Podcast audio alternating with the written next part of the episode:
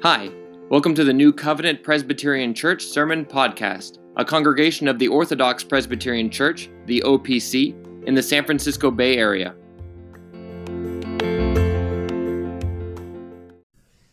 Amen. Brothers and sisters, please turn in your Bibles to the book of Hebrews. We'll be looking at chapter 1 this evening, and it looks like there is a typo in the bulletin. We'll be looking at verses 5 through 14. So, beginning with verse 5 and going to the end of the chapter, Hebrew, Hebrews chapter 1, verses 5 through 14.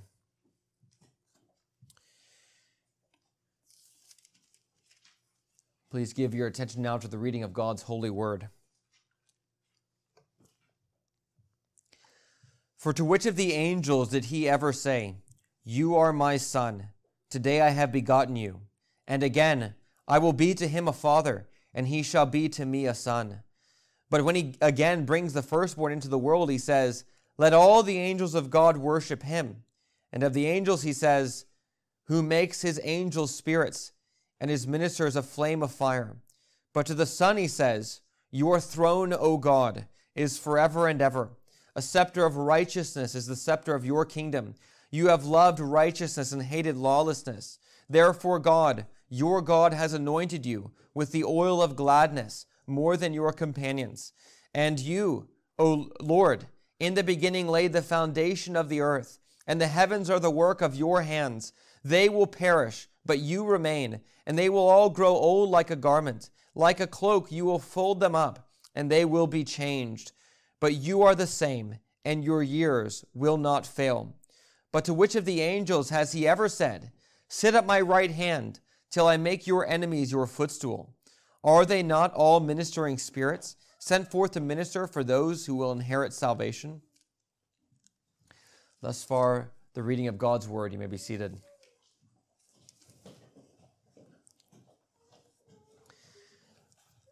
Let's go to the Lord once again in prayer.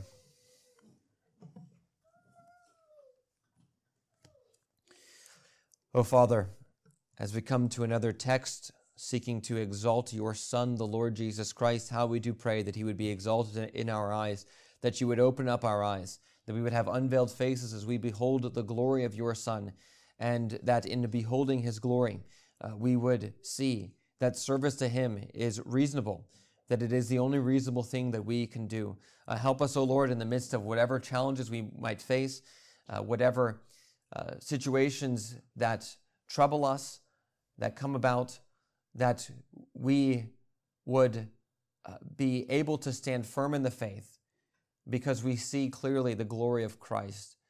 Uh, Lord, we do ask this in the name of Jesus. Amen. One of the things that the Christian church has always done is it's always tried to identify groups that are heretical, those kind of groups that are cults. And uh, if you were to ask, you know, what's the difference between a cult and some other kind of error. Uh, one of the things that clearly distinguishes an Orthodox church from a, from a group that is, in fact, a cult is the doctrine of the Trinity. And one of the ways in which the doctrine of the Trinity is always denied is by people claiming that the Son of God is less than the Father. There is a subordination of the Son, and this is actually very, very common with all heretical groups and all cults. There is a denial of the doctrine of the Trinity, which is really the foundation of all theology.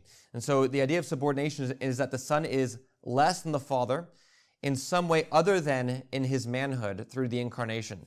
So we, w- we would affirm that in terms of the, the manhood of the Lord Jesus Christ, as a man, he is less than the Father. This is the, the way we would understand those statements uh, in the Gospels where Christ says, The Father is greater than I. He is greater than uh, he is greater than Christ insofar as uh, Christ is truly a man, and as a man, Christ is less than the Father. And yet, and yet, as the Son of God, which he has been from eternity, and is now and will continue to be to the end of time, he is exactly equal with the Father. There is no subordination between the Father uh, and the Son as such.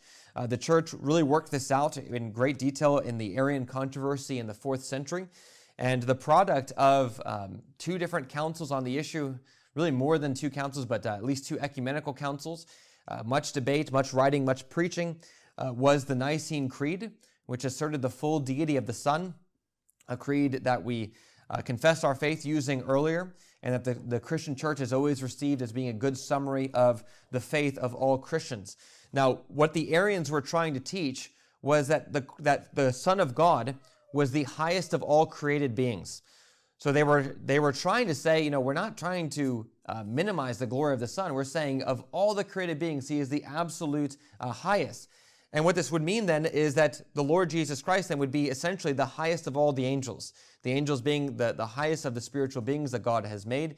And what, uh, what the, the Arians were saying is of that group, he is in fact the highest. Now, this is the position that's taken by Jehovah's Witnesses today, a group that was started in the 19th century, and they are essentially just modern day uh, Arians on this particular point.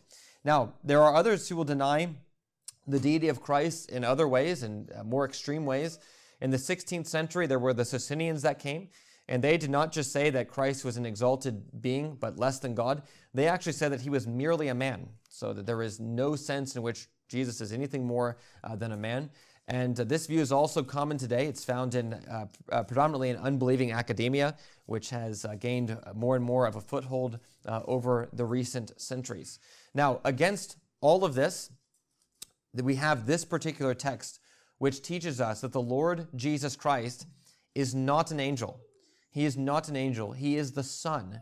And that may, puts him in a completely different category from angel. He's not the highest in the category of angel, but rather, he is the Son of God therefore in a completely separate category.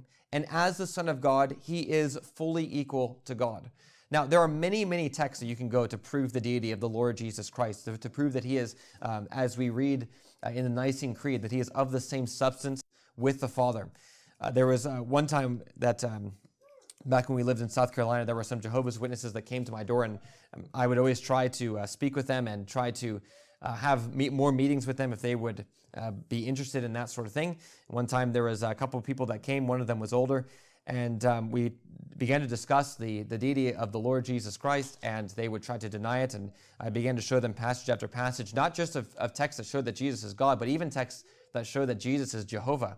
And was trying to challenge them, saying, you know, if you're really going to be a Jehovah's Witness, you need to be uh, maintaining that Jesus is in fact Jehovah. And it was interesting. At one point, um, the older one, the older man, said to the, the younger man that um, there are actually hundreds of texts like this. I was showing them text after text after text, and he says, you know, there are hundreds like this, uh, even ones that say that Jesus is Jehovah. And um, somehow they, uh, they still felt justified in retaining uh, their position that Jesus is, is somehow uh, less than God. But of all the texts that you could use to show that there is no subordination of the, of the Son to the Father, and that the Jehovah's Witness position is not right, that Christ is not the most exalted of a category of created being, this is probably the very best text. The point of the text is simply to assert basically that exactly what the Jehovah's Witnesses say is wrong.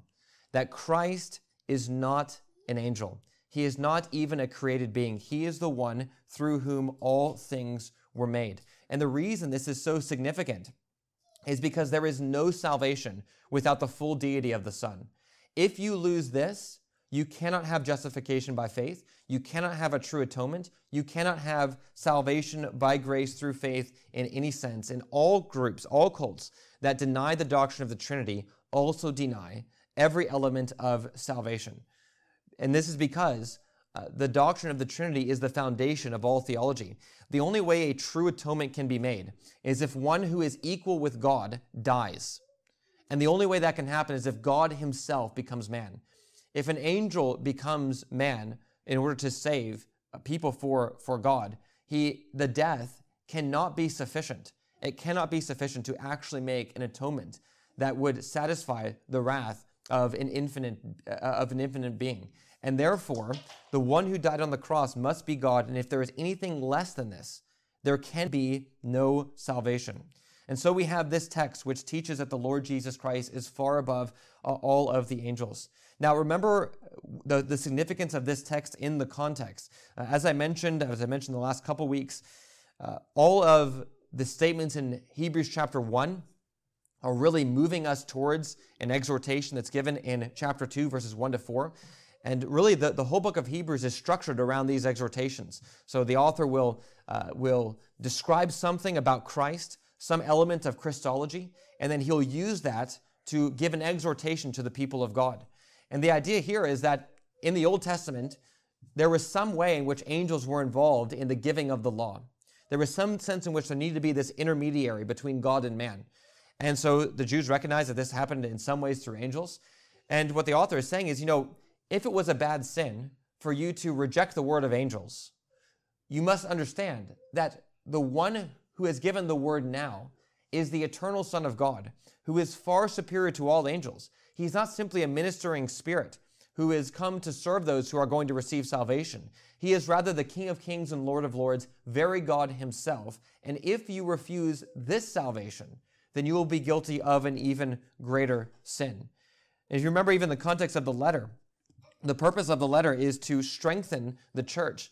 Uh, they are clearly facing some kind of persecution, some kind of trouble that is uh, threatening them, that is uh, trying them, testing them, and they are being tempted to turn away from the Lord Jesus Christ. And the way in which the author here tries to, to ground uh, the Hebrew, the, the Hebrews to which he is writing, uh, firmly in the faith is to show them the glory of the Lord Jesus Christ. And so, as you think, brothers and sisters, about all the challenges of the day, all the ways in which the world is trying to get us to turn away uh, from our faith, uh, turn away from the Lord Jesus Christ, and you're to ask, you know, what is the thing that is needed? for me to be able to stand firmly, for my children to be able to stand firmly in the faith? That answer is a true vision of the glory of the Lord Jesus Christ, a true understanding of his glory, such that all the other things around us become uh, dimmer by comparison with the glory of the Lord uh, Jesus Christ. Now, in verse 4 of chapter 1, what we ended with last week, there was the introduction to this comparison which again is useful for the exhortation that's coming in chapter 2. In, in uh, verse 4 of chapter 1, there is this beginning of this comparison between uh, Christ as the Son of God and the angels. And this is really what is developed in, in verses 5 through 14. So, all of verses 5 through 14 is basically the defense of this comparison that Christ, as the Son of God, is far superior to every single angel. He is far superior to all of the angels. And the way in which the author does this is he strings together text after text from the Old Testament and shows really that uh, this doctrine of the deity of uh, the Son of God, the deity of the coming Messiah, is something that was taught even in the Old Testament. And that the Old Testament already proclaimed that when the Messiah would come, that he would in fact be far superior to all of the angels. And so, and so this is the way in which uh, in which the author shows this uh, in the text before us. Now, there are really three ways in the text in which uh, the author shows that Christ is superior to the angels. Uh, first, in his sonship. Christ is a son, and the angels are not. Second, by nature. He is by nature God, and by nature the angels are not. And then thirdly, by kingship. He, Christ is by nature the king, and the angels are not. Now, really everything in one way or another is tied back to sonship. So the idea is the author declares Christ to be the Son, and the angels are not. And one of the implications of him being the Son is that he's God. And then another implication of him being the Son is that he's the King. And because the angels are not the Son, then they are not God and they are not kings. Uh, that is the, the way that the author uh, breaks down this comparison. So we'll look at this text under those uh, three headings. We'll look at those three ways in which the Son is superior to the angels. So by sonship, uh, by nature, being God, and then by kingship. By sonship being verses 5 to 6, by uh, nature being verses 7 to 12, and then uh, by kingship being verses 13 to 14.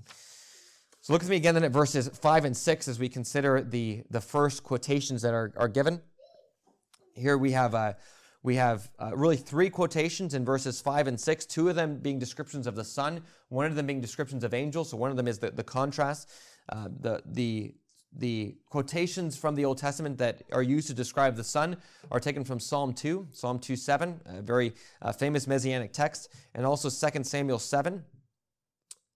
And then uh, the text that is being used uh, for verse 6 is Deuteronomy 32, verse 43. It's also uh, used in Psalm uh, 97, uh, verse 7. So we'll look first at the description of the Son, where uh, basically the, the point of these texts is simply to assert that Jesus is, in fact, the Son of God.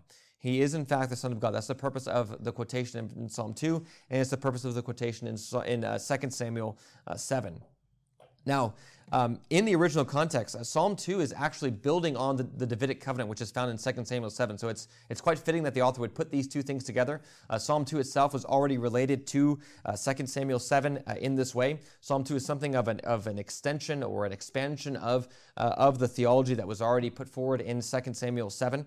Uh, and one of the things that becomes very clear is that um, Psalm 2, being a development of the Davidic covenant, was always taken to be a messianic psalm.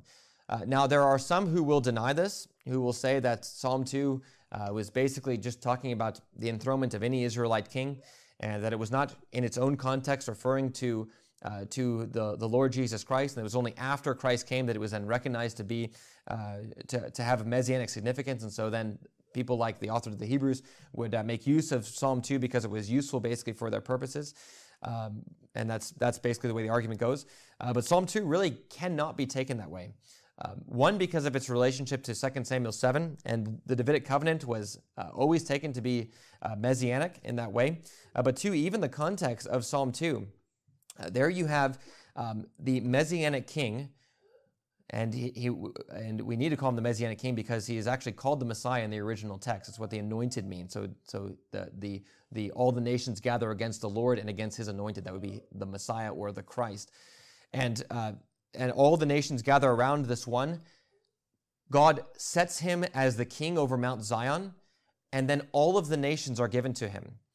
Now, it would be very difficult for you to find an Israelite king who had the obedience of all of the nations. It would also be very difficult for you to find an Israelite king of whom it could be said that if you take refuge in him, you are safe and blessed, which is what's said at the very end of the psalm. At the end of Psalm 2, blessed are all those who take refuge in him. All the greatest kings of the earth they are to be warned that if they do not bow before the Son and kiss him, that they will experience his wrath and his anger, and that all of those who take refuge in the Son will, in fact, uh, be saved. They will, they will be blessed. It's language that is given really only ever to God. The idea of, of taking refuge. Uh, very often in the Old Testament, you would d- describe uh, those who truly feared the Lord as they take refuge in the Lord. And here in Psalm 2, uh, very clearly in the text, the text tells us that we need to take refuge in the Son. Now, um, even beyond that, uh, there are there is uh, literature between the testaments that makes use of this language and of Psalm 2, and that presupposes again that Psalm 2 and 2 Samuel 7 are in fact speaking of the Messiah. So even as we think about Jewish theology before the coming of Christ, recognize that these texts were messianic. And so it's really only when you get to the unbelieving academics of the last few centuries that this began uh, to be questioned. Um, the people of God have always received these as being uh, spoken about uh, the Lord Jesus Christ, about the coming Savior. Now, uh, one of the things that's important to uh, think about with regard to the, the quotation in Psalm 2 is uh, there's this language of begotten. So the text says, You are my son, today I have begotten you. And this has been variously understood. What does it mean that the Lord Jesus Christ is begotten of the Father? And there are a number of ways this could be taken. Uh, some take it to mean that in eternity, the Lord Jesus Christ was born of the Father. Others take it to mean the incarnation, or even uh, others the resurrection. And if you were to ask, you know, which is it, which is correct, in, in what sense is the Lord Jesus Christ born of the Father? Is it in eternity? Is it in the incarnation? Or is it in his resurrection? The answer is really all of them. Uh, and the New Testament makes use of, of, of uh, all of these ideas to describe the, the way in which the Lord Jesus Christ was born of the Father. So, for instance, with regard to the incarnation, we have the virgin birth. One of the reasons why the virgin birth is so significant is it in some ways mirrors what happens uh, in eternity with the Father and the Son, where, um, where uh, Mary is uh, conceives by the Holy Spirit, and the way the text works in Luke 1 and in, in, Matthew 1. The idea is that because of the virgin birth, because she conceives by the Holy Spirit, this proves that what is born in her is in fact the, the Son of God. So the miraculous birth points to a divine sonship. And there's a connection then between the eternal generation and, in fact, uh, the virgin birth. The resurrection, uh, similar kind of thing is, is said. The resurrection was Christ's entrance into eternal life.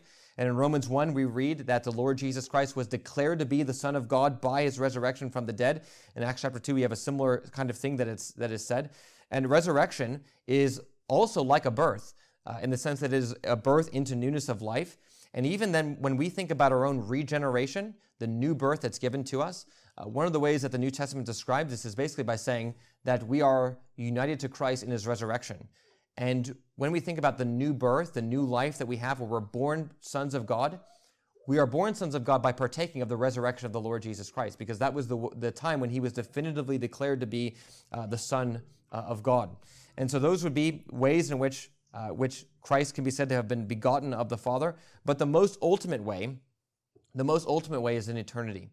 And the reason why there is so much in the work of the Lord Jesus Christ related to birth and being a son is because this is who he always was from all eternity. It's fitting that the one who is eternally begotten of the Father would be the one who would be born of a virgin as the Son of God, and that he would be the one who would be born in his resurrection from the dead, that we might also be born again as sons of God, being united to him, the one true Son of God. All of these things are connected, and all of this, all of this is meant to, to show that the Lord Jesus Christ is superior to all of the angels. There is no angel who is eternally begotten of the Father, and therefore it would never have been fitting for an angel in this way to be incarnated or to be raised from the dead like the Lord Jesus Christ, nor did it even have meant the same thing. Now, now uh, so that's the, the, the text from Psalm 2. And as I mentioned, the 2 Samuel 7 text really works the same way. There it's uh, very clearly being spoken of uh, of the Lord Jesus Christ, and, and, we have a number numerous texts that the prophets develop, uh, making use of 2 Samuel 7, where they show their understanding of this, referring to the Messiah. And it's a description of the Lord Jesus Christ as the Son. And the point in, in all of this uh, is to say that the Lord Jesus Christ is the Son in the most ultimate sense. In the context of 2 Samuel 7, um, the, the, the point that's being made is that there will be a son of David who will yet also be the Son of God, who will build a house for God, which is the church of the Lord Jesus Christ, and who uh, will also have an everlasting kingdom. Uh, this, is, this, this is the promise that's made in 2 Samuel 7, and it is the reality for the Lord Jesus Christ. And so the point of then quoting Psalm 2 7 and 2 Samuel 7 and applying it to the Lord Jesus Christ is, is simply to say that Christ is the Son in the most ultimate sense. In the most ultimate sense, he is truly the Son of God. Now, uh, the second thing that's said is that the angels are not sons. They are not sons. Christ is the Son. The angels are not sons. And therefore, when the Son comes into the world, all of the angels who are not sons have to worship him. They acknowledge the superiority of another who is in a different category than them. Now, as I mentioned, this text here in verse 6 is taken from Deuteronomy chapter 32 and Psalm 97. One of the things that's interesting about the Deuteronomy 32 text uh, is it's taken from the, the Greek translation of the Old Testament, and there it actually speaks of sons of God worshiping him. So not the angels worshiping him, but sons of God worshiping him. And this leads to, the, to a, uh, an important question that we'd have to ask in light of the argument, uh, in light of the argument of the author to the Hebrews, and that is: Is it not the case that angels were called sons in the Old Testament? Uh, there are actually several texts where angels are called sons of God and uh, not just in the in the Greek version of the Old Testament, but even even in the Hebrew as well. There are places where angels are in fact called uh, sons of God, and the answer is yes. There are places, as I mentioned. Um, Israel is also called a son of God. So even beyond the angels, the, uh, Israel is called the son of God. All Christians are sons of God as well. However, the point that the author to the Hebrews is making is that there is a sense in which none of these are truly sons. None of them are sons by nature all of them are sons in a very derivative sort of way. And so when we think about the, the sense in which Christ is the Son of God, that sense is really reserved only for the second person of the Trinity.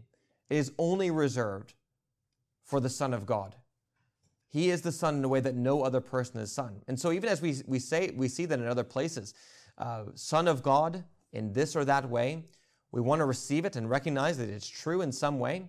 But what the author to the Hebrews is telling us is as, as much as we can uh, affirm those things, the truest sense of son is really only given to one. And all of those who are sons by derivation are called upon to recognize the superiority of the true sonship of the Lord Jesus Christ. And the thing that makes the sonship of Christ superior to any kind of derivative sonship is that Christ is the Son by nature. He is the one who is the Son as the one eternally begotten of the Father. And this is the reason why then the author moves on to this next. Uh, in, in verses 7 through 12, he speaks of the nature of the angels versus the nature of the Son. And what it means for Christ to be the Son in the, this truest sense is that he is fully God. And that can be said of no angel, and it can be said of no man. And so he actually begins in, in reverse order here. He, he uh, speaks of the angels first. Now, in, the, in the, the text that I'm reading out of, um, the relationship between verse 7 and 8 is a little bit obscured. Um, this is uh, the, the first time in the book of Hebrews that you have a, a, connecting words in Greek that are being used that link two things that are contrasted. It could, it could, easily have been translated on the one hand this, on the other hand this. So on the one hand, the angels are made this way, uh, but on the other hand, Christ is this. Uh, this will be something that the author of the Hebrews uses over and over again. It's, it's, um, it's a very, very common construction uh, in, uh, in the book of Hebrews. And so for some reason, this is not, doesn't come out in this particular translation, but the idea is on the one hand, he says of the angels, who makes his angels spirits and his ministers flames of fires. But to the Son, on the other hand, he says this. Now, notice then the angels are by nature spirits, and they are made into a flame of fire. They are ministers. Uh, they, are, they are merely servants because of, of what they are by nature. They are, in fact, spiritual beings, so they are, in that sense, different uh, than us, and yet they are subordinate. They're subordinate to the Father, and they have a position of servitude. That is who the angels are by nature. And this will be repeated again in verse 14. The angels are by nature ministering spirits. They have a spiritual nature that makes them glorious in their own right, but they are in fact still limited in very important ways. And so the angels are ministering spirits on the one hand, but then notice on the other hand the way the Son is described. Now, this comes with two texts, uh, quotations from Psalm 45 and then, secondly, Psalm 102, and we'll take those in turn. Notice in verses 8 and 9, you have the, the quotation from Psalm 45, where there are a number of things said about the Messianic king. Psalm 45 was, again, a very, very clear uh, Messianic psalm that was just straightforwardly describing what, uh, what the Messianic king would be like, um, even, again, building on the Davidic covenant like Psalm 2.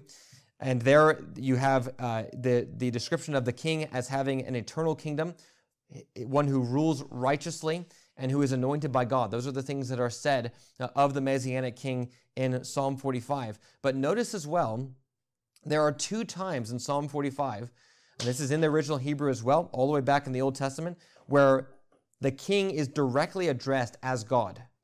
He is directly addressed as God. Christ is the Son of God, and what it means that he is the Son is that it, he is in fact God. Um, one of the things that uh, some people try to, to, distinguish sometimes is a distinction between Christ as the Son of God and Christ as God the Son.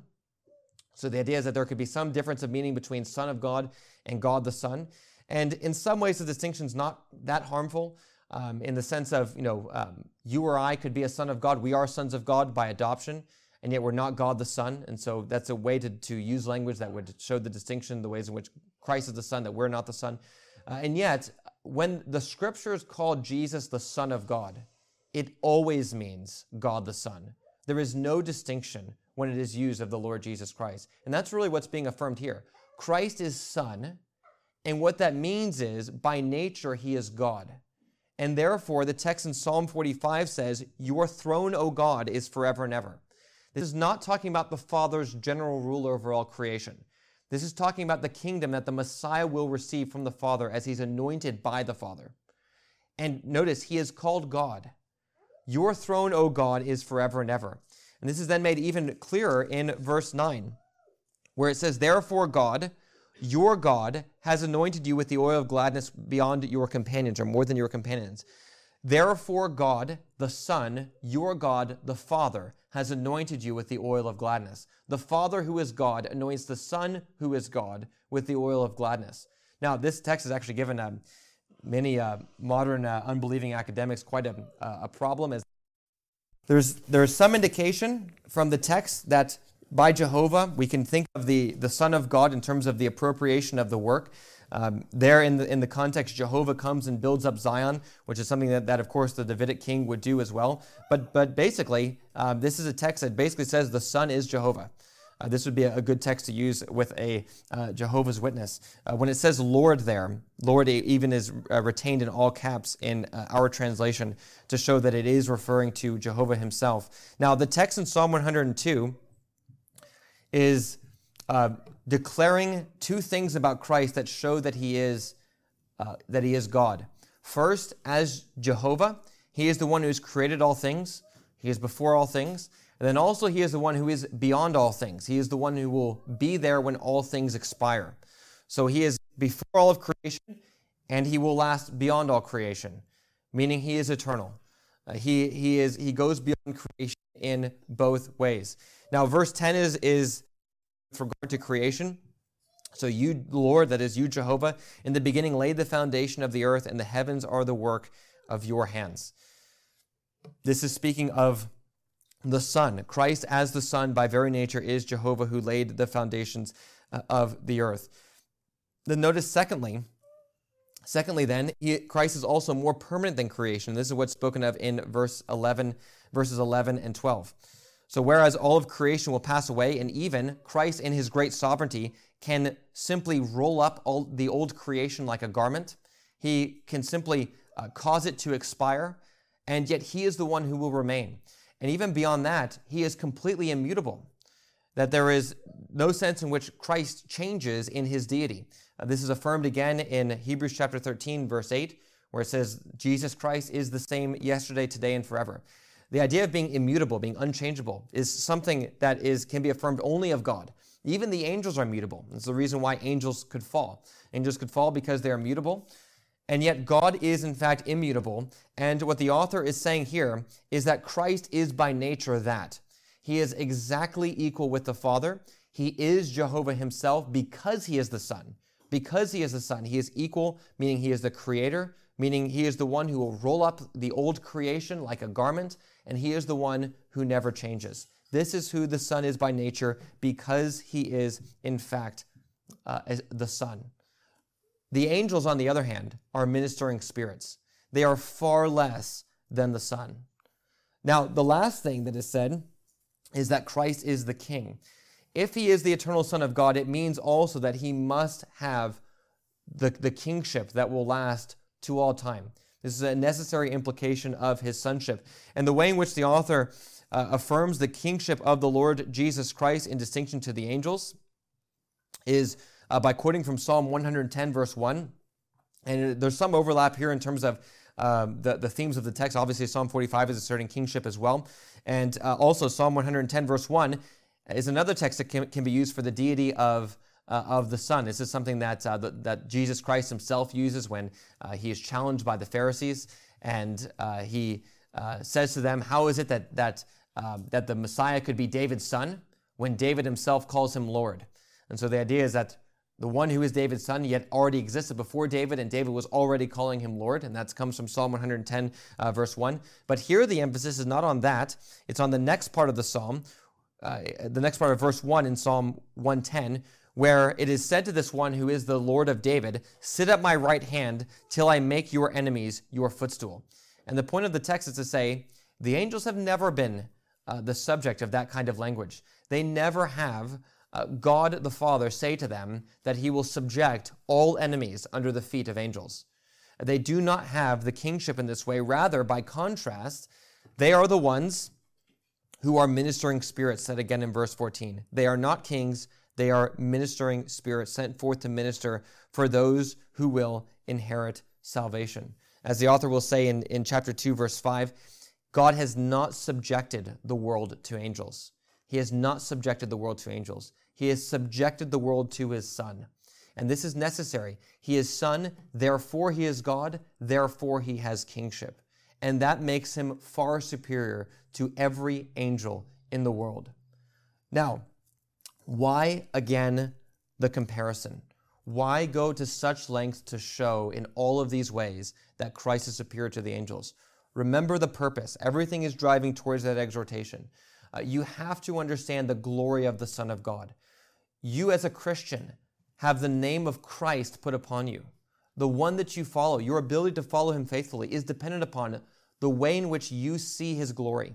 And you have to understand that if it were the case that we were following a message of God relayed to us by angels, that would be sufficient for God to expect you to be faithful to him even unto death. It would be, it would be very reasonable for God to expect that of you. But what the author of the Hebrews is saying is he's saying Christ has come as one who is far superior to all of the angels. And he, without question, deserves your allegiance, even to death. Whatever you are called to do, no matter how much suffering there is, you are to serve the Lord Jesus Christ. And, brothers and sisters, again, there, there are so many ways in which um, the church is being attacked today, where we're, where we are being pressured to, to compromise in our faith. And the great thing that is needed, the thing which, when the author to the Hebrews is faced with this question and is trying to, to encourage Christians who are facing a very similar circumstance as we are, the first thing he does is say, Christ is infinitely glorious. And that is the thing that you need to know in order to be able to stand firm. Uh, may it be that God would, in fact, give you eyes to see the glory of his Son, and that in so doing you would stand firm and bear fruit uh, that is fully pleasing to God in your lives. Let's pray.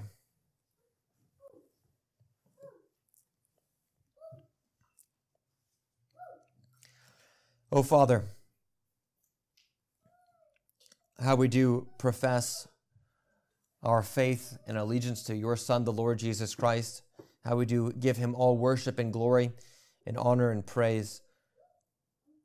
Lord, what a wonderful thing it is to have such a mighty Savior, to have such a, a wonderful King, to have uh, such a great Lord who has created even the heavens, who is immutable, who never changes, who is gracious, glorious, the eternal Son of God.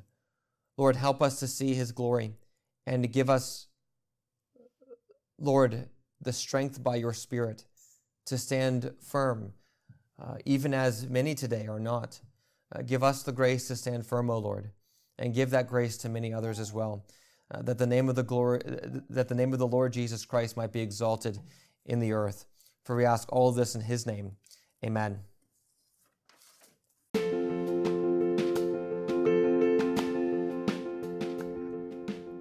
Thanks for listening. If you'd like to find out more about our church, please visit our website at newcovenantopc.com. You can also follow us on YouTube, Facebook, and Instagram. May God enlighten the eyes of your heart, that through the preached word your eyes may be opened to behold the glory of Christ more and more.